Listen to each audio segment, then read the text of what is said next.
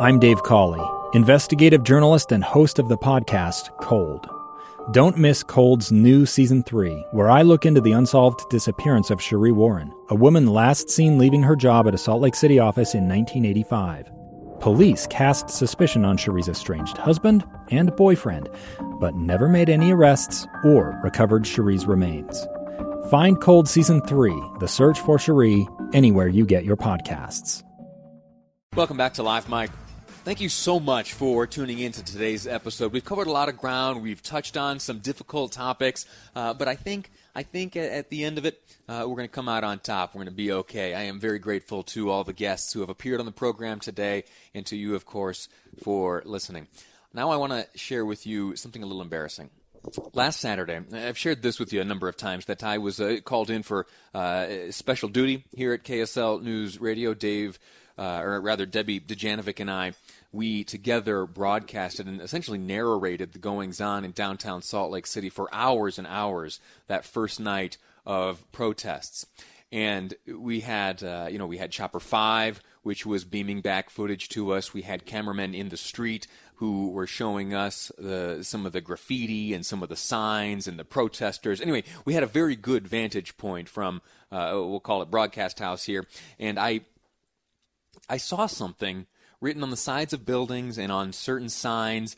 And it took me it took me a couple hours to realize that BLM, written on posters and signs, uh, and on the sidewalk and everywhere where the protesters were spray painting that night, that the BLM, the letters BLM that I was seeing, uh, stood not for the Bureau of Land Management, but rather Black Lives Matter. Now, why, you know, it may seem obvious to, to you and to many folks why that BLM would, of course, be Black Lives Matter, but a quick little background for me, I, before becoming a talk show host here at KSL News Radio, I worked for uh, Congressman Rob Bishop who was for much of my time under his employ, uh, he was the chairman of the Natural Resources Committee in Congress. And that committee interacts often with the Bureau of Land Management, BLM. And so for years, I was uh, writing memos and assisting in press releases and emails and such, referring often, almost daily, uh, to the BLM, the Bureau of Land Management. Anyway, uh, funny little thing, and I know uh, after speaking to uh, some other individuals who had similar experiences to mine that uh, getting you know which BLM was which uh, in which circumstance straight was a, a little bit of a challenge. But I think we've I think we've overcome it. I'm able to uh, contextualize which BLM is being referred to in which moment now pretty well. joining me on the program now is another former employee of Congressman Bishop, another former employee of the Natural Resources Committee, but now now holds the lofty title of Deputy Secretary of the Department of the Interior. Kate MacGregor joins me now. Kate, how are you? Hey, Lee, how are you? I'm doing well. Uh, yeah. How you holding up? You, you staying uh, you staying busy? Oh, absolutely. We have no shortage of work to do out here. What what what, uh, what dominates your attention right now? What are you, what are you working on the most? Well, I think that um, one of the big things that we are working on at the Department of the Interior is how we smartly um, continue to maintain recreational access and all sorts of public access to our public lands during COVID 19 and smartly reopen a lot of our bureaus and, and entities out in the West it's a it's a difficult balance. Uh, common sense says that the great wide outdoors is a plenty safe uh, area for us to engage in social distancing and recreating and getting back to some semblance of normalcy. And yet, there are uh, occasionally there are bottlenecks. There are trailheads. Uh, there are places where you know even on our way to these great expanses of the outdoors, uh, there are places that that'll bring us together and potentially uh, pose some risk in this coronavirus. How do you balance that?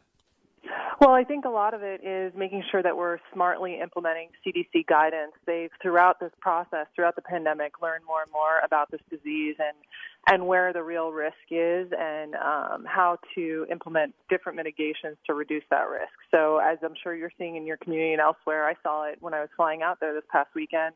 Folks are wearing face face coverings where they can't social distance. They're doing the best they can um, to also maintain their lives and exercise their freedoms and get outside. Speaking broadly, in terms of all of the public lands under the authority of the Department of the Interior, how much is available to folks again? How how much does today's uh, public lands resemble the, the access available to, to individuals before the coronavirus? Well, um, you're speaking about the Bureau of Land Management earlier and, and some of the confusion on that, but I would say for the Bureau of Land Management, which I'd like to highlight, for the most part, all of their 248 million acres have remained um, open for public access throughout this um, throughout this struggle that we've been dealing with as a country. Um, for it's been a little bit different for different agencies. Obviously, when we worked on how we were going to maintain things um, staying open and continue our mission essential functions, a lot of that depended on working very closely and being a good neighbor with our states and our local counties and sort of respecting what their requests were too. So we did encounter certain areas where folks did not feel comfortable and public entities called and asked us to close our national parks or perhaps limit some of the visitor center access and the indoor activities that they provide. And um, we've had to adjust and be pretty nimble in that regard. I think for the most part, for the Park Service, 70% of their public access outside has remained open throughout COVID 19 too. But hopefully, Lee, you've been following us on Twitter and seeing all the various openings that we've been announcing over the past few months. And you have a you have an announcement to, to make here in the state of Utah. Something's going something's changing on June fifteenth. Yes. Uh, so um, sad that we missed you, and uh, I'm sure you remember Casey Hammond, who is our acting assistant secretary for Lands and Minerals Management. We were out um, in your beautiful state this past weekend, and we're able to spend some time um, with some of the local commissioners of Kane County, your local sheriff, and some of our employees with the Bureau of Land Management, um, as well as folks from the Arizona side. And we went out and took a look at the wave, which is in the Vermilion Cliffs area, and um, one of the things we'll be reannouncing, or we did announce, is that we're reopening the in-person lottery. It's coming back. It'll be live um, on June 15th, and we're encouraging folks to um, have that ability to access the wave again. Outstanding. How does the lottery work?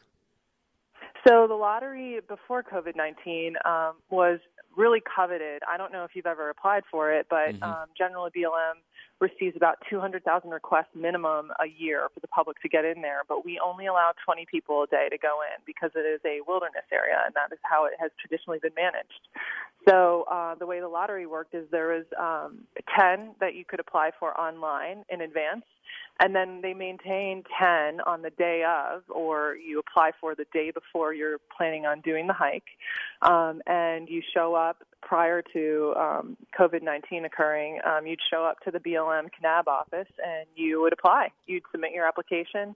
A lot of folks would come into town. I think um, at their highest, they they expected on average about 500 a day, but um, they had seen you know over 100 people come to the small town of Kanab, hang out, and um, make a chance at getting those 10 slots for the next day for this really difficult hike. And um, during COVID 19, because of social distancing, the county had asked us to um, close down the in person lottery, but now we've worked very closely with them to reopen this opportunity.